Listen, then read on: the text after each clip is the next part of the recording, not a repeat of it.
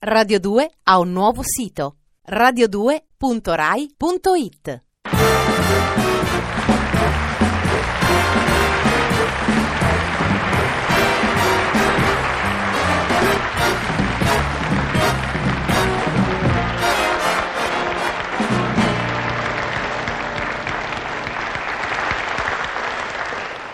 Signori, le luci in sala si sono abbassate, l'attenzione e al colmo. Perché? Perché il momento della mia esibizione personale. Il silenzio in sala è impressionante. Ma che dormite? Oh! Sveglia! Eh, allora! Eh, devo dire... Oh! Ecco! Oh.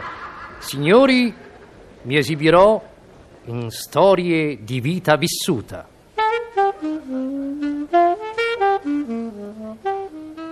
Catania. La gente indifferente passeggiava da un capo all'altro della pensilina. Il treno, già gravido di passeggeri, era in procinto di partire. Affrettatamente alcuni viaggiatori concludevano, sporgendosi dai finestrini, gli ultimi acquisti. L'altoparlante gracidava monotono alcune notizie di nessuna importanza. Il giovane Rosario teneva fra le sue le mani della dolce Antonia, che si trasferiva al nord. Eh, lui no, lui no. Il giovane Rosario avrebbe atteso con fedele pazienza Antonia, che sarebbe tornata presto per sposarlo. Un fischio lontano avvertì che il treno stava per muoversi. «Rosario», disse Antonia commossa, «Rosario, me lasciare». «E come faccio?» rispose Rosario. «Io restare debbo». «Mi scriverai, Rosario?» «Se ma adesso le mani lasciame.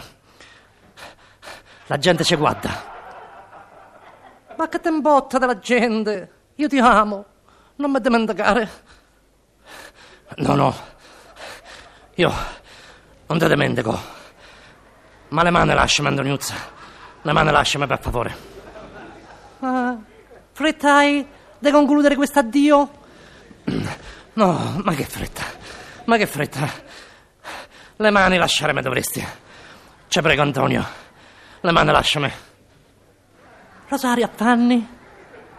L'amore è, l'emozione è, il distacco è, la sofferenza è. Che cos'è?» «La strada è, la strada è. Il cena arriva da Messina. A piedi me sono fatto. Da Catania a Messina. Le mani me deve lasciare. Le mani me deve lasciare!» Radio due ha un nuovo sito. radio due punto rai punto it.